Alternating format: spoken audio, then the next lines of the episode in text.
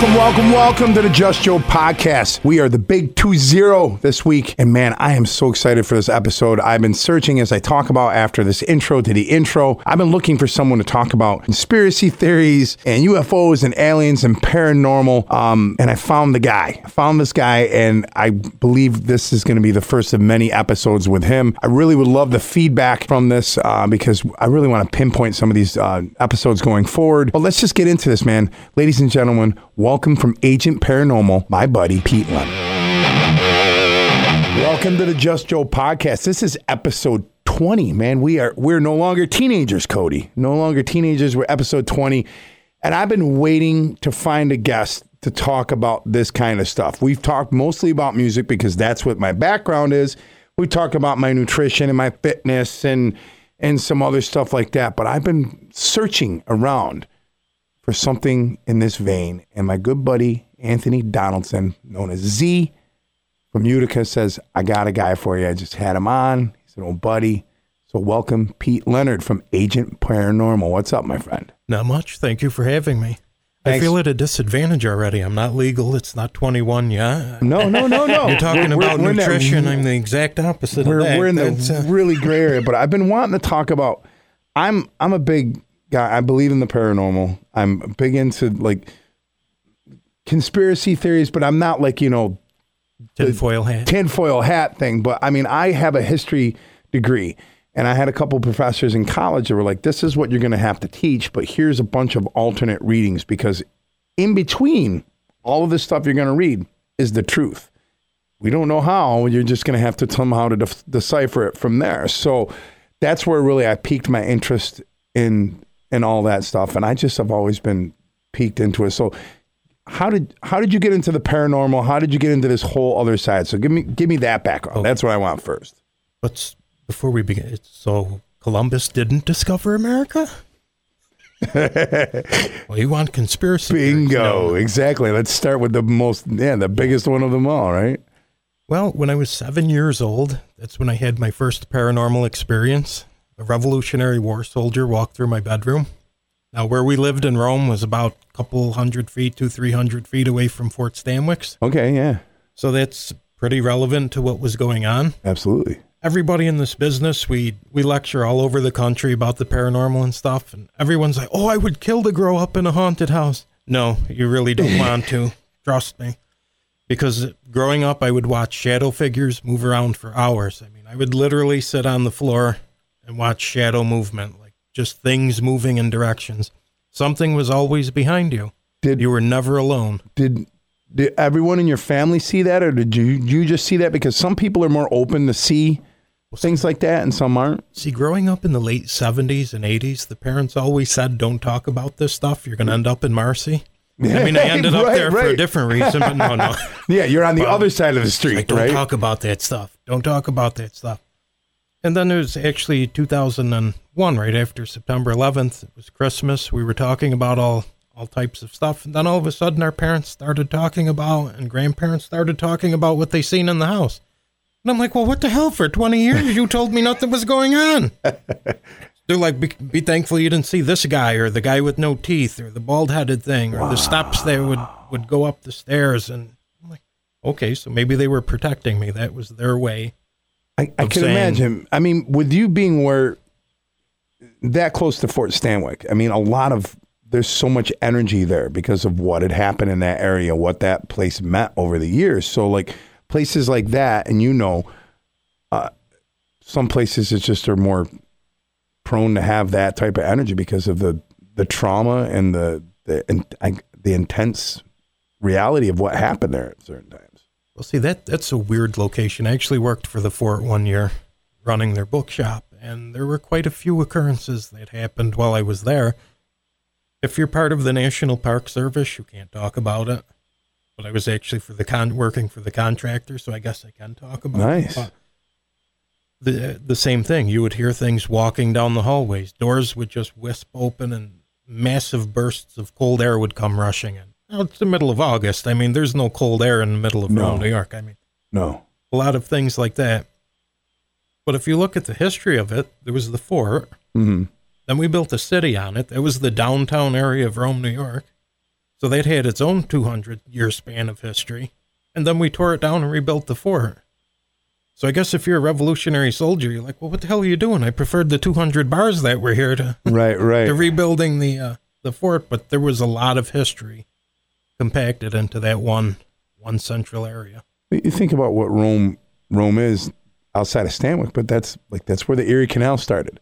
And one one play one guys went one way and the guys the went the other way. So I mean, there's a lot of Is a energy going on in Rome. is a Rome historian and author of a few books on Rome. Mm. People really underestimate it. I mean, being in your business, the only way people know about Rome is you're out of state. You're like, well, did you ever hear of Woodstock '99? Right, Like, yeah, exactly, I know where that is, right. but but Rome was actually one of the uh, one of the tenth largest cities in uh, in America. It was 95 square miles at one point. When you added in the base, there was another 10 square miles to that. I mean, I that's a very large distance. And people will argue with you. It's like, yes, but if you take a ride from the Lee Center area to just before Sylvan Beach, that's still the city of Rome. That's a 40 minute drive. That's not wow, something that, is. that you can I didn't walk. I mean, that- that's all the well, you city know of? Rome. I think about that coming and driving in because, like I said, my my brother was stationed at Griffiss uh, as a, a security policeman from '83 until the base base closed in the mid '90s. So he was there for a long time, and we lived in Central Square. So we we would just shoot down 49 to go visit him all the time, or I'd go down and visit him as I got older. And I remember seeing those signs for the city of Rome being out pretty far. I guess I Mm-hmm. didn't think of it that way until just now. And when you start equating that on a map, Yeah. that's a large distance. Plus, you know, you had you know the Revere Ware and and Oh, yes. Everybody has Revere Ware. yeah, Check grandma's closet. yeah. So there's a lot going on. So that's what that's what piqued your interest, yeah. And, it didn't uh, make you run away from it. It kind of just like, okay, what's this all about? Yeah, so then I started a group with my cousin, Rome Investigators of the Paranormal. Yeah, And over the years, we've we've evolved into the agent paranormal thing now, and because we're more uh, entertainment oriented. yeah, We use this to help raise money for historic locations or historic society, so on. Whoever, I mean, we've raised tens of thousands of dollars That's over the past decade. We've never taken a penny of it, so all that money goes right back in there. And we've done hundreds of house cases, private residences. Again, we've never charged for that. To me, that's where the action is. I You'll actually be surprised what people live with versus like moving on or doing something. We've about talked it. about it like right around the Halloween time, you know, right around the end of October on the morning show. We end up having a lot of people like share your stories, share your stories. And we've gotten some stories from some people, like even thinking about some of the stories that some of the people got, I get goosebumps on my arms, you know, because at least now it's more an accepted thing. People talk about it a little bit more. You know, it's obviously very much in the media. It's very much part of our entertainment now, and people are seeking it.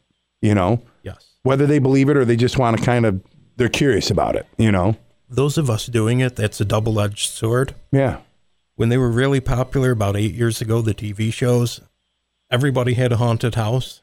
And everybody would call you in because they wanted their house on TV, and Right. we were the the mechanism for that. We we helped a few people get on that that route, but that's not people that really need help. The people who come to you, you know when they need help because they, they have a look about them and they carry themselves in a way that you know something's for real. yeah, Like over the past two years, most of the calls we've been getting are people trying to break their leases. That that's the new scheme with the paranormal. Oh well, this ghost group came in and said the house is haunted, so I'm I don't want to live here anymore. is that written in p- people's leases? Is that a way to legally get out of it? People have tried. We don't fall into that trap because we don't uh, label anything haunted. What we do is we'll go in. Basically, we observe and report. We'll do the investigation, film it, record it, show you what we find. You make your Well, own. So, in, in the past few years, and we, I could ask you a bunch of questions, like as to what, but like, what is your most, you know, I'm going to swear because we can do this on the podcast. What's the most fucked up one that you've seen recently in the past few years? Like one that just made you go, holy shit. There's a place, oh God, maybe two hours from here, Cuba, New York, called Yep. the Hinsdale House. hmm I don't know if you've heard of the Hinsdale. No, I haven't, but I know where Cuba is. Yeah. So it's basically for those listening, it's in the middle of nowhere. Turn left, go ten more miles, and you're still lost in the middle Right. of nowhere. Even having done this for so many years and grown up with this kind of activity, that's not a house I would ever go back into. It- It's one of the we call it the paranormal frat house jokingly because a lot of people use that as like a party location Right. let's go there and investigate. That was one of the first places I actually seen what they call an elemental. What's that? Those are your nature bound spirits. Again, for those listening, you're thinking to yourself, this, Cody, I'm getting goosebumps right now. I don't even know what that really means, You're like- but it's freaking me out already. you're like, this crap can't be real. And even myself, it's like, come on, you read about these things, or it's like, so basically, what it was, I was with uh, with my friend Rich. Yeah. we were outside. They have a little pond next to the house, and he's doing a recording session. And all of a sudden, I see like a little human being about this big, maybe about eight, nine inches, solid black. You could see like muscle features, the face feature. Walked out of the brush, walked right across the footpath, and walked right into the other side of the bush. And I'm just sitting there.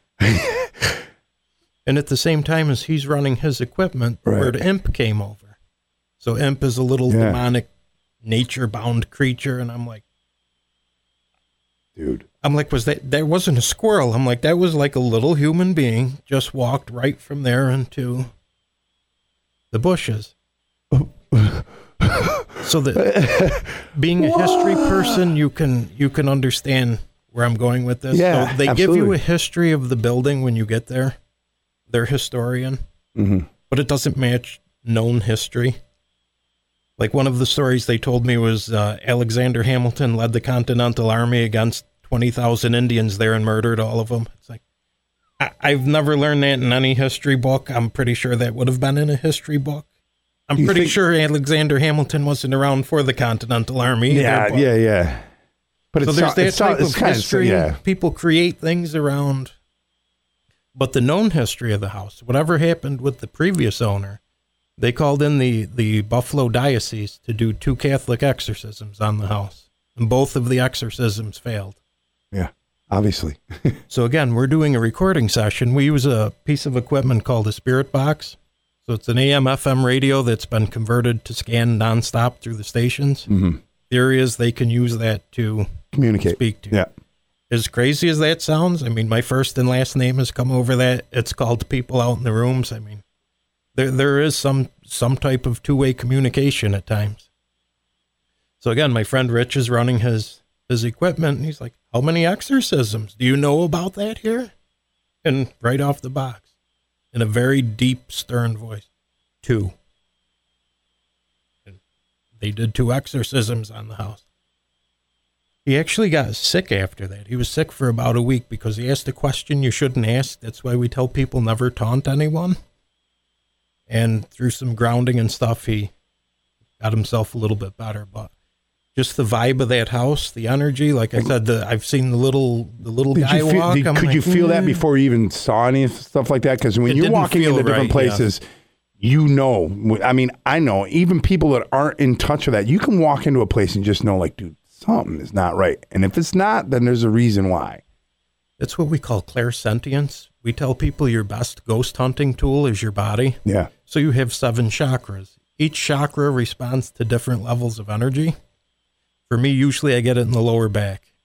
And like that instance when we had got there, I could feel, I mean, like my entire body was just, get out of here. There's something not right Right. about, and it wasn't even in the house. That was just getting out Yeesh. outside in the, the little driveway thingy there. But I mean, they, they host several events. If you want to get the crap scared out of you and go experience Nah, it, I that- I recommend kinda- it to do- everybody. I mean, it's, uh, I, so an elemental. I'm really curious about this. Are these people? These aren't entities that were like you know humans at one time, or you know, and even an animal. These are like something that are like inherent to the to the earth. I take it. Is that what it sounds like? So one of my other aspects that I do, I'm Yeah. I'm in the process of becoming a metaphysical minister. So I can tell you the background on that. So there's three different types of energy. There's the creator energy, which people would call God or the supreme intelligence of the universe or whatever you consider. yeah. The mu- the music harmony, whatever keeps everything in order. Then there's two secondary energies. One is the created beings, which are negative, and created being positive. So your demons and angels are created beings, and then anything organic, human and alien, would be the other energy. Humans and aliens can't be demons or angels. Angels and demons can't be human, and nobody can be the creator energy. Right. So that's where that comes from. So your elementals fall into that category of either demonic or angelic or whatever Wow. term you want to lump them into. They're they're just something separate from us. They they live in a different vibration. Is it a different dimension or is it just a different plane? A little. Good question. Yeah. Because I mean, I've always equated it like, you know, your soul passes on. I mean, I'm not particularly religious. I call myself more spiritual. I guess that's the easiest way to describe it because I still have yet to figure it out. But I know that like we're energy. We're no different than like, uh, you know, like a light bulb. You turn a light bulb off, I mean, that, that thing's still radiating energy. It's got to go somewhere. So when we die, our energy's got to go somewhere. So on that level, I'm like, we live, and some people get stuck instead of passing through. That's what the best I've been explained is like they chose to hang on to this life instead of getting on to the other, or for something is hindering them from getting to the next plane, or they live in both. Is that a good explanation? What I it's I feel, you know? From the metaphysical standpoint, you have always been, are, and always will be. You have never not been and will never not be. If that confuses you. No, it doesn't So, confuse me at all. It's what we call the truth. The truth is the truth is the truth. It, it's never going to change. That's basically religions or political parties, and I won't go down that, no, that road. we went out. the story, good with that. the story behind it is what they call the truth, and the truth is the same throughout. Where energy and energy never basically gets destroyed. I mean, it just moves into different levels right. if you want it from the standpoint of how we investigate, as of late, I've been asking questions. So we're we're running these spirit boxes and we're doing spirit communication sessions. I'll actually ask them like, "What dimension are you talking to me from?" More often than not, they're answering five, so they're coming from the fifth dimension. What does that mean to us? Yeah. I don't know. We're in the third. We're in the third. I, I mean, maybe a little bit of the fourth, but Fifth. but they're coming from six or fifth. A few times we've had six come. What song through, did this so- fifth dimension sing? Was that Aquarius? know. It's Yes, time to it could dawning. That was the fifth dimension. See, there it is. There's the answer. There's the answer. Love That's is the amazing, answer. man. Because I mean, I had, I don't think I ever had a paranormal experience growing up. I always just, I have this always gut feeling, and and I had really weird dreams. I think this is my now that I've gotten older. I'm I'm one of those people. I remember my dream. I remember dreams when I was like five and six years old, vividly. And I always used to have these dreams, and I had a reoccurring dream. It wasn't the same dream, but it was. I had an entity that used to like haunt me in my dreams. And I need. I'd be in the middle of my dream, like, um, you know, having fun with a friend or something like that. Or I can remember a couple of them like playing, and all of a sudden I would hear this like weird sound, and this apparition or something would come to get me. It kind of look like a mummy on wheels. Now, anytime this thing would grab me, it would grab me and then push me into the ground, and I would wake up feeling like I just got pushed back into my body. Now, as a kid, I didn't understand that. I just always felt like when I was dreaming, I was up here. But as I've gotten older, I was having out of body experiences as a kid. And it took me years later to figure out that's what was going on. And that wasn't a, a, a bad person. That was either my guardian angel or my spirit, the person kind of watching over me, making sure that I, dude, you get back into this plane. So those were my first, I guess, as I realized that as I got older. And second of all, I went to Baltimore, or just outside of Baltimore, my senior in high school with my best friend. And his aunt had Thanksgiving, and she lived in a house that was haunted by soldiers because there were some battlegrounds in that in that area. And his family was very in touch with that. But all of them still to this day read tarot cards, have worked with uh, Connecticut State Police solving crimes for decades. And the first day we got there, aunt comes in. She's like, "Yeah, there's there's something in the basement. There's a soldier in the basement." We're like, "Oh God, Aunt Bonnie and stuff like that. She goes, yeah, he's he's all right, but you know, if you hear anything while you guys are sleeping down there, it's all right. You know, she equated it as that she felt like Whoopi Goldberg from Ghost. So that weekend, I had those moments where it was like I just felt a cool breeze go across my arm. One time in the middle of the night, I tried to get up and I felt the breeze come up my back, and I kind of kept me in my bed. And I'm like, all right, I guess I'm just going to stay in bed and go back to sleep. And those are probably those two things made me kind of a believer. Like, yeah, there's something else. So you could be what we call an involuntary astral traveler. Nice. I've actually been doing a lot of research on that because I'm afflicted almost with the same type of thing. I have these at least two or three times a week where I'm, I'll just say it as weird as it sounds in the spirit world. Like, I have a lot of what we call visitation dreams. Both of my parents have passed away, but it's always funny. They're never together in that realm. Like my mom and her mother and my uncle, they're always together. My dad's always by himself. right. Like they never always appear together like you would think a family would Right. appear. And one of the most profound that I remember, and this is how you know they're a visitation dream, because you remember every aspect of it. You remember every detail. rem- you you can, Every single one. and you never forget them. And there are dreams I've one. remembered for. What I dreamt about last night, I, I don't know. I think it was But when I something had, when about I, some I- kind of my food. father passed, uh, it'll be what, 2006, it'll be 14 years. And I have dreams of him. And when I do, they're as vivid as vivid can be. And I'm a little screwed up for like a day or two. It takes me a day or two to kind of like sort myself back together because that wasn't a dream. That was something else. So you make it easier to explain to people because it happened to you. Yeah. Mine always occur where you do get slammed back into your body. I know exactly where Yeah. you're ta- or you jump up and you can't breathe. You're like, Yes. like, like you're I would literally scream for my mother, and breathe. my mom would come running in. She's like, "What is wrong?" And I'm like, "I called him Nen Nen because that's the noise he made." And being a little kid, that was the best way to describe it. And it used to terrify me. But I, she said she would hear me screaming and gasping for air every time. So that, like, as I got older, I'm like, "Yeah, I was out of my body. I was out."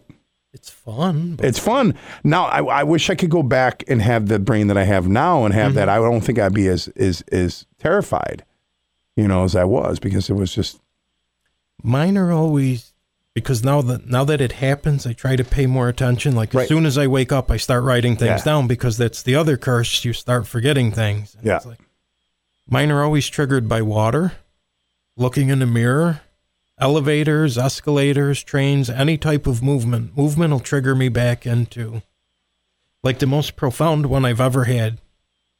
My grandparents, my father's parents, died in 64 and 66 respectively. I was born in 75, so there was no way I ever ever Right. in any way met them. One of these visitation dreams, I get out of a car, he's standing there in front of their house in New Jersey because he was originally from New Jersey. yeah. And he's like, I want you to meet Grandma and Grandpa Leonard. And they come walking out of the house. Now, I've only seen pictures of them. I never. So Grandpa Leonard came over and he said, My boy, how are you? And as soon as he touched me, boom, I wa- like that. that I couldn't Yeah. breathe. And then I go, like, oh my God, that was Grandma and Grandpa Leonard. Yeah. Like, did I really just meet meet them? Was that. It could be mental illness too. It- I don't it know. will But kill- I, I mean, that's what I say, man. I'm like, I could I'm be sure just people are saying, I could yeah, just be fucking crazy too. But as as those dreams progressed as a kid, I kind of learned how to lucid dream before I even knew what that was because I was like, I need to find a, an escape out. And to this day, I can recognize that I'm dreaming, and I can get myself out of it and wake myself up. And I got to that place, but then as a kid, I was still learning how to do that, and I used to get stuck. I felt like I was stuck in between being up top, Mm-hmm. me like where I was, and in in this like really like purgatory. And it wasn't scary. It was kind of comforting to be there. And they call it sleep paralysis now. Um, but I used to be kind of stuck in there. I remember one time I was playing with these bubbles. And I was in there and I didn't want to wake up. My mom had to shake me because she kind of could see me awake. And then she finally, that kind of pulled me back in, you know? Have you ever had the full version of, of sleep paralysis? That's fun. Where you're actually up and you can't move and you think you're dead and you're like, No. you can move your eyes, but nothing else is. It's like, oh my God, this is it. I had that one time. Nope, I didn't have that, but it was. Yeah, you don't close. want that No, one, no, that one. That sounds terrifying. If But- you can, if you can, when you're traveling, if you get the winning lottery numbers, let me know. I mean, Right. I've been trying for 20 years. But yeah, it, it's. But like I said, do you think some people are more apt to being able to to see those things, and other people are just closed off, or they're just? Is it? You think it's a mind thing? Do you think it's a genetic thing, or is it just being open to those things that would get you there? I don't know how insulting you want me to get No, go this, ahead. Say say whatever, man. what I, what I teach people when I do the metaphysical lecture, basically, you never had a chance. No, none of us ever had a chance when we were born. And what I mean by that is you're born into a caste. You're pretty much born that you're going to go to school for 13 years. Maybe you're going to go for four years of college. Maybe you're going to get married. You're going to work for 40 years and you're going to die. And that's your outline of life. I mean, Yeah. Maybe you go to Disneyland everywhere. R- N- right. Not to be depressive to people, but that's not the mission. That's not why we're here. There's something greater why you're here. Yeah. But that was instilled into you by your parents. Yep. Sorry out there. Yep. And their grandparents did it to them and them, and people are doing it to their kids. So there's, re- and that's why you see like now there's a big decline in religion. Like when I was growing up, that was the beginning of the, the end of Yeah, I agree. Catholicism, the basically, same- you know, the only a Italian year- Catholic Yeah, I'm a year. just- I'm a year older than you, but that was and, my and my now- gen, my parents' generation. Just my parents just kind of got away from. it. They're like, we're really not going to be in that, and you're cool if you don't want to be in it either. So that's the awakening that they talk about. Everybody starting to awaken, saying, "You know what? There is something more to this. I'm I'm not made to be sitting in an office for six hours, eight hours. There's other things I should be doing." Right. and that's that to me is the uh, the basis of the paranormal. It's like people are trying to figure out what they should be doing. So they go back to something you said previously. They maybe they're stuck here. Maybe they didn't finish something. Unfortunately, their time has passed with that. Whatever it was they came here to do, Right. they can't do it. I mean, So they're are, on the are next you, are level, you so a I believer in like in, in reincarnation? You think our energies are re put back into another form at some point? years ago I would say no. Me being the jerk that I am, I don't want to be anybody else ever again. But Hey, but yes, I, I the more you read into it, the more you can see you do reincarnate into something, or you choose a different or you a choose to- different mission, Right. basically. because when my father passed, you know that was probably the most traumatic thing that happened to our family. I have a very small family, and um, and it kind of screwed us all up for a while. Obviously, any death of a parent does, but my brother and sister-in-law and two nieces went to one of the like psychic fairs at the at, at the New York State Fairgrounds, and they went in very skeptical. They just went in there and they walked by some woman, and a woman just kind of looking at them, and they looked back at her, and they're like, the woman described, they're like, there's someone next to you. And they're like, okay, yeah. And she described my father like to a T, to the point she's like, did he smoke? She goes, I can smell smoke. And he's like, yeah, he's always smoking a cigarette. So then they sat down and they're like, all right, this isn't a kook. This isn't, you know, because it's tough to tell who's, you know, really got a talent and who doesn't, you know. And they end up having this conversation. And my father, they she was um, a medium. So she had that thing, and they sat down and they ended up doing a reading at separate time. And he talked about how he was, you know, in this one spot, but he was basically graduating to another plane. And that's what that's where he was headed. You know, his time was here. He wanted to make sure everything was taken care of, and then they were, you know, whoever he was talking about was putting him into the next realm. You know, They say when you incarnate onto Earth, Earth is like a college. This is like because it's an ever evolving series of problems. And Yeah. Jesus, just in our life, look in the past ten years of how how I don't want to swear how crazy the world has gone right? just in 10 years and it's like it's an ever revolving thing so they say one of the things you sign a contract before you incarnate back here and one of the and that contract is that it's called a veil of forgetfulness you don't remember what it is your energy knows Right. So it's like the Men in Black. They go, pretty- they hit that button, and you, there you go. You're zipped. pretty much this is your avatar and they say that your actual energy is somewhere watching guiding you through your mission or whatever it is you came Somebody's on a joystick. again, most of this stuff, you know, you have to take with a grain of salt. Absolutely. It's like, uh, who tells you this or how do you know that? I don't. But it kind of makes sense. yeah. because there's always certain points in life things happen or doors open, doors close. You want things. Uh, basically, what you attract, you receive. I mean, it, it sounds weird, but No, I'm I'm a uh, many times I've seen doors open, door closed, door open, door closed, and it's guiding you in the path that, Right. like, like the the paranormal. Why am I here? I mean, twenty years ago I was on the verge of Marcy. Now I'm like a cool guy.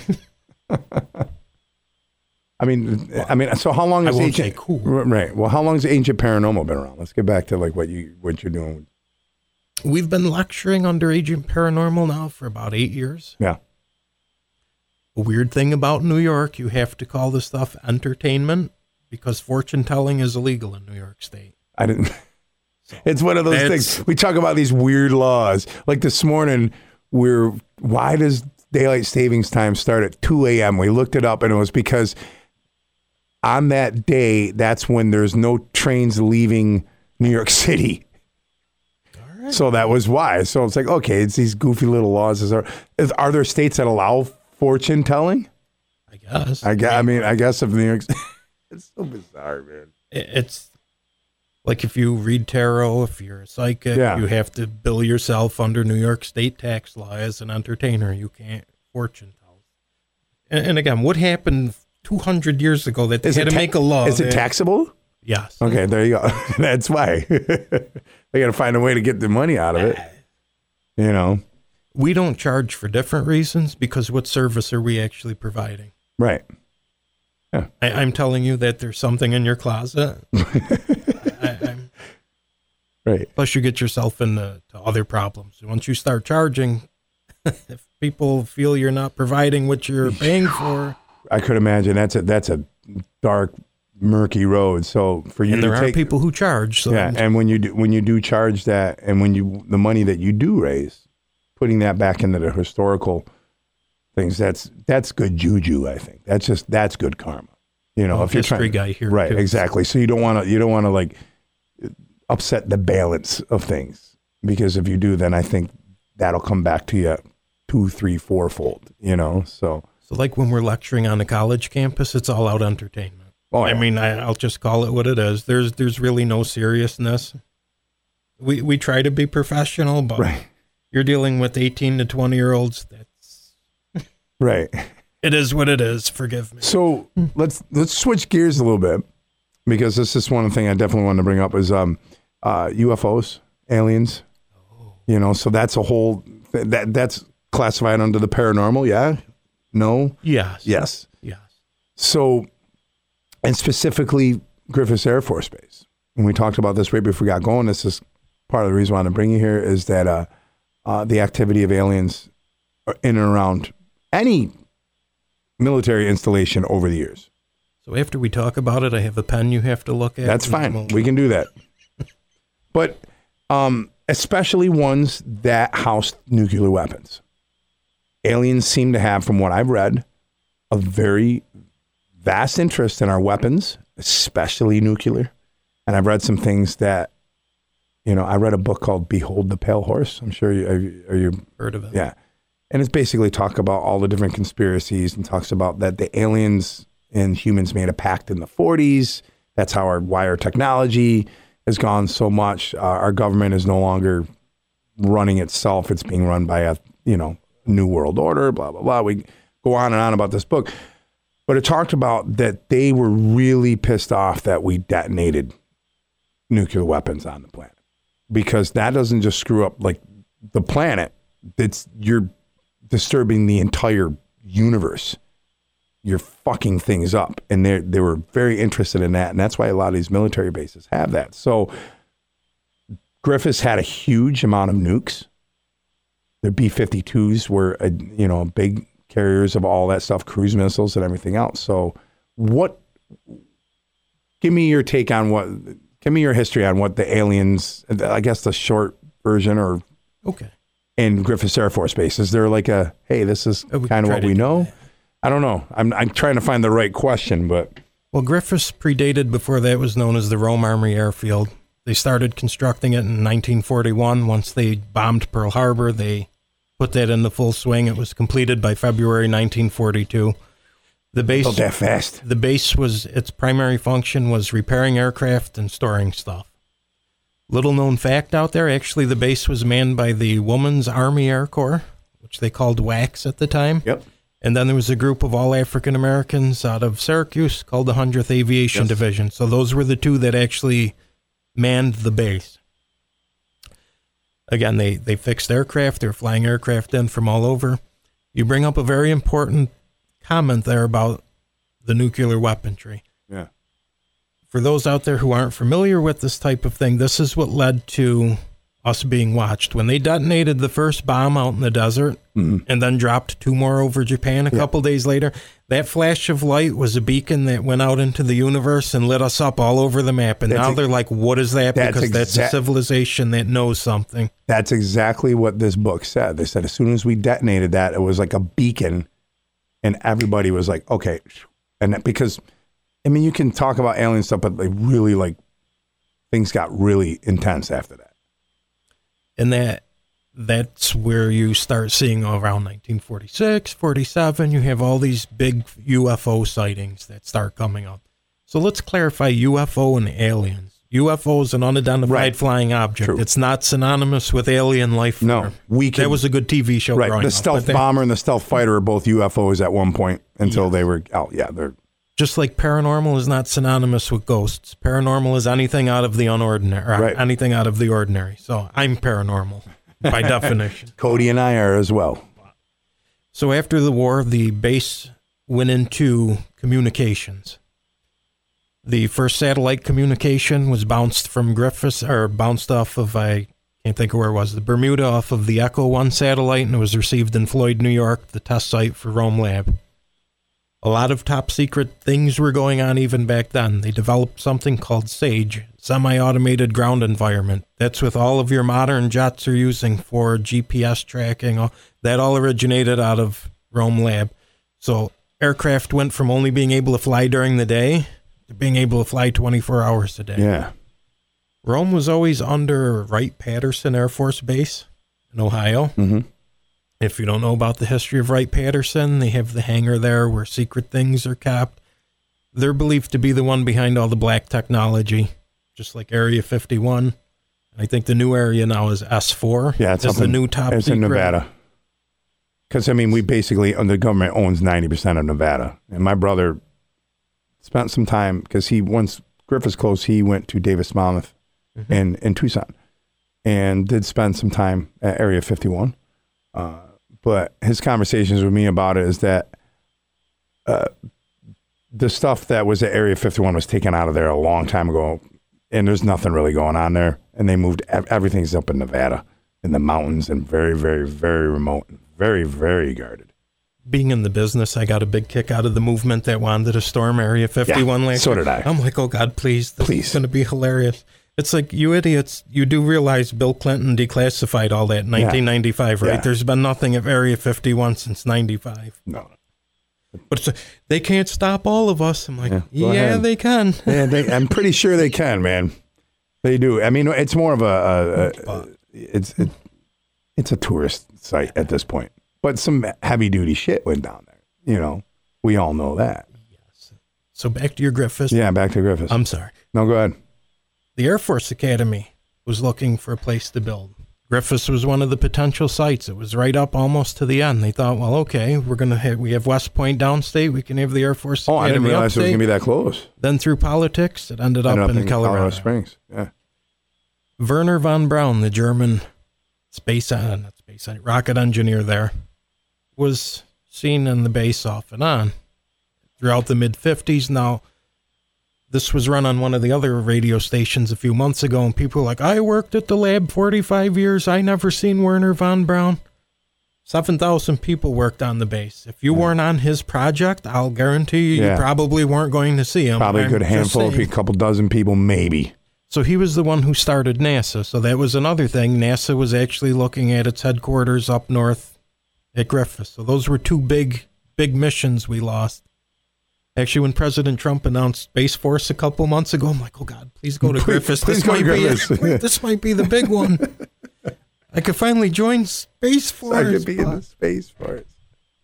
So then they brought in the fighter missions. They brought in the B 52s in 1959. Yeah. They were part of the uh, the Chrome Dome and Cinderella projects. So they always had a squadron in the air with nuclear weapons ready to deliver the package anywhere around the world. Yep. And that went on until 92 when they pretty much took that off of SAC and got rid of SAC. But so now a lot of weird stories start coming out from the 50s. Actually, I got ahead of myself. Let me get back to so the big famous crash is Roswell. Right. Roswell Army Airfield, RAAF.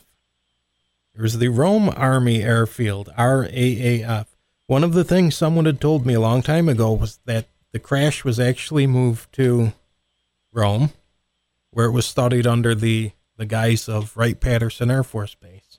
A B 52 or B 17 had crashed earlier in the year, and that was the wreckage they sent out to Roswell. So they swapped and they were doing all kinds of testing for Wright Patterson. So that would be your first intervention of Yeah. aliens at Griffiss.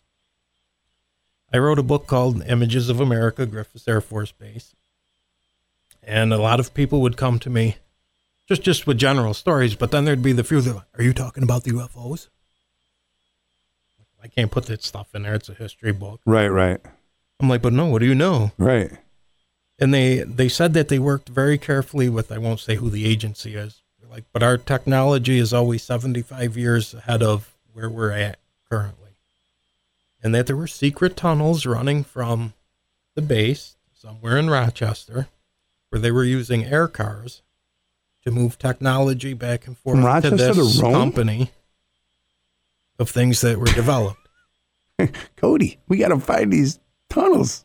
Uh, another one told me there's a 14 story facility. It's a joint CIA, yes, Central Intelligence Yeah. Agency slash Alien Air Force Yeah. base underground beneath Griffiss. Yeah. Well, So naturally, and behold, and, and, and that book that I talked about, they talk about Camp David and that area up in West Virginia being that's where the world is run from. There's a very a huge underground city built there in Cheyenne Mountain, out in Wyoming. It's a few places where all this stuff is underground, very deep underground. but see me being the smart ass. I'm like, Yeah. come on, I'm from Rome. We're all Italian. I'm like, telegraph, telephone, telling Fucking Italian. How do we Right. not know about? Ah, come on, forget about it. They're it. like, well, they brought people in from California. When they were done building it, they brought home. I'm like, well, I guess that makes sense then. This was a 14 story. And then you look at the other thing, it's like, well, if you've ever been in Walmart at Rome past 11 o'clock on a Thursday night, it's like there's some very strange looking, not putting people down, but there's some very odd looking people, with Yeah. weird gates and weird, it, it's just, It- it- get, Not- not not to make jumping too far funny, ahead, but, but- do you think that's why Rome Labs still exists to this day? And Why they just Yes. never completely closed that base down? Is there's a reason why there's still a military presence? have to ask. Very much. There's certain parts you still cannot get on. Nope. I have, fr- I have a friend who's been in the Air Force since we got out of high school. Uh, he graduated a year ahead of me in '91. He's been in the Air Force since then. So it's you know he's talking 30 years and he's still there. And I'm like, what's going on? He goes, yeah, there's a big part of the base that's very very secure and very secretive, and there's stuff still going on. You know, but you know, he didn't allude to like this stuff, but he's definitely you know there's some very heavy duty stuff going on there still. people look at Rome and they think, well, you know, we're pretty much one step above deliverance, and it's just like, well, they, they have a Walmart ball, and a thing, yeah, and bocce just- ball tournaments and you know meatballs. Yeah, my grandfather started the World Series of bocce. I love that but, place. uh, he's one of the five founders. But uh, there was another gentleman. What was the? He's like, yeah, he's like 1976. He's like, we scrambled the the F 106s. He's like, we shot one of them down. He's like, we gave a piece of it to the colonel. It sat on his desk for years. It glowed green. I'm like,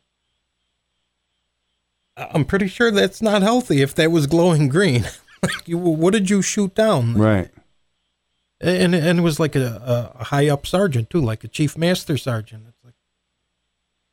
It's like it- it's a rank that you'd have to respect because it's a, a career officer. it's like, Absolutely. why would he say that? I mean, is he doing it to get a, a rise out of me or? Right. So Westmoreland, New York, 1954. There's the Walesville incident. Not sure if you're familiar with No, that. I'm one. not. There were several calls started coming in about shiny things in the sky.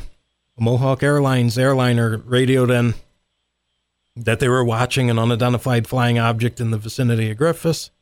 So two of the Griffiss fighter planes that were training near Niagara Falls, they scrambled them back. They tried to intercept the thing. When they got in close proximity of the silver discs that they were seeing, the aircraft cockpits burst in the flames. They ejected out. Unfortunately, one hit a car, a station wagon. It killed like a family of four. Another plane veered off into a house and, and killed a few people there. Whoa. There's a little hamlet. They called it Walesville, but it's right on the the Westmoreland Four Corner stop thing. I'm sure was- if you've been in that area, I was you've just drove, in that area. right I just it. drove to to New Hartford and I get off at Westmoreland and go th- go through that same. So do you know where the river is? And Yes. There's a rock with the flagpole. Yeah. that's where that all went down. Was That was the house that burned. Was where the flag just was the- there. That's the Walesville incident. I always have yeah, So they came out and said it was a weather balloon. right as they always would. I mean, to to be the actual paranormal investigator, not that I believe everything I hear or see. The planes they were flying was the F-94C, which was the worst the worst jet plane in the entire Air Force. Yeah. Every one of them crashed or was destroyed. So they had they had so the plane yeah. itself was just not a good plane. But more interesting to that was after that happened, later at night, there were over three or four hundred phone calls to the local sheriffs. They were seeing different sets of lights over the Utica area, shiny metallic things moving. See, and you're going back to a time there was no social network. There was no, you know, no phones, no photography per se. You had to be a super high level photographer to be able to get any kind of photos at night or anything. So when people saw that stuff, man, the phones just lit up. So if something's lighting up the phones, and it's before you're inundated with the te- technology and everything that we have now, something something was up. Something was definitely up. It's like now a, a law enforcement person contacted our group. They're like, uh, there's a lot of people in Clayville that are missing time. So if you know anything about Yeah. UFOs, that's an abduction. So Yeah. Why are you missing time? She's like, it's more than one person. You might want to like start asking around. So that's that's modern times. Again, you have Hancock right over here, Yep. the airport, UFOs, um, the Happy Valley incident on Oneida Lake, all that stuff. Did I just bring that up this morning, my friend? I was bringing up Happy Valley earlier this morning because we are talking about haunted different places, and I'm like, we're talking. I think we got talking how we got to Happy Valley was like certain stretches of road that you drive that are super boring, you know, that you mm-hmm. just have a hard time. And like I always say, I have a hard time anytime I've ever driven from Albany to like Herkimer. That stretch of 90 bores me, but also in that in that sense, I have there's always been a weird I get a weird gut feeling driving up and down that road. I always have. And it's not just boredom. That happens in the middle of the day. And I don't know what goes on in that area. And I know that there's certain places that are more energy focused or there's, you know, pinpoints on the earth that have, you know, And there have been uh, underwater UFOs that have been spotted coming out of the lake. So that that's another group of stories. well, remember last year when we had that big, like, there was that boom? It was right around the around the fair and no one really had an explanation. They're like, oh, it was uh, blah, blah, blah. So right now, like even us, we we've been getting calls over the past year. You know, their lights are in the air. I'm sure you know now. Hancock is converted over to the drones. The drones Yep. have a very specific light light sensor or light signature. They're not small. No. They're very big. So people are like, "Well, what's this weird object?" It's a drone. They're very oddly shaped, and they that's probably do you, fi- what do you find seeing. it harder I now mean, that because people are more like open to this or their minds are more open which is a great thing but at the same time like now you got to decipher through a bunch of bullshit to find out who's actually like you know instead of seeking attention like people that are giving you credible stuff whether it be paranormal or you know you know ufos or anything like that again, I'm not the guy everything happens to. right but I did have the one experience. We used to have a, a paranormal radio show, blog show on about three or four years ago, and um, so I was bringing a couple guys back to Rome, drop them off at their house, and as I'm coming home, there's an incredibly large object just floating above Route 49. It's not moving, so the closer I'm getting, the bigger and bigger it's getting. And all right, that's weird.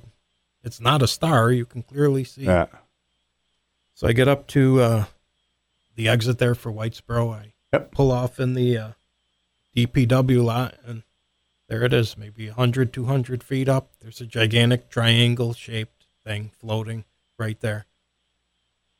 It made no sound. It's exactly like every other report you ever Right. hear. It's just there. It's hovering. It had three lights, three green lights and a red one in the middle. All of a sudden, the light array changed colors and it was gone. There was no sound. There was no. It was just gone. So I'm like, of course. The one day I don't have any equipment with me, so I live right around the corner. I go out there, I grab some It's like equipment. they know. It's like he doesn't have anything with him. Let's get it. I go driving, so I go. I start heading back to Rome towards Griffiss, and all of a sudden I see three of them come up off of the Barge Canal area. Two smaller ones and a big one. And all of a sudden, one's over there, one's over there, this one's, and I'm like, all right, what the hell's going on? Get on base. Just, just high enough where you could see the entire city. You get up on the the arterial of Rome where you're Yeah. above everything, and it's like you could see a little bit, and then they just disappeared. I don't think they're alien in any way. No. I'm guessing NASA for years has been working on something called the TR-3B, which is an anti-gravity triangular shaped aircraft. That may be it. Yeah. I mean, That I've may be always- I've- science I- fiction. I Right. don't. I've often told people, I'm like, listen, it's not always, if you're seeing something, you might be seeing something that we're, we've developed ourselves. You know, we've reversed technology, things that we found in the 40s or 50s or whatever decade it might have been. We started trying to back, you know, back figure out how to do this. You know, the Germans were huge in that. And after World War II, you know, we got rid of the real bad Germans and the other Germ, the real smart ones we kept.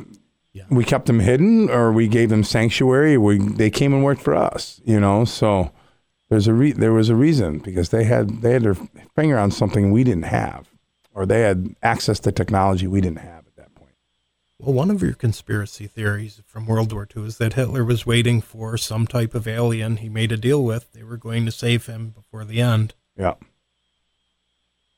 There was the, so, that that I mean, that there's book. that. There's uh, Yeah, there's all kinds of. I mean, you and I could go down a wormhole, um, but I, am going to have to have you back, man, because I wanted to. my pleasure. Right. I, I really wanted to like.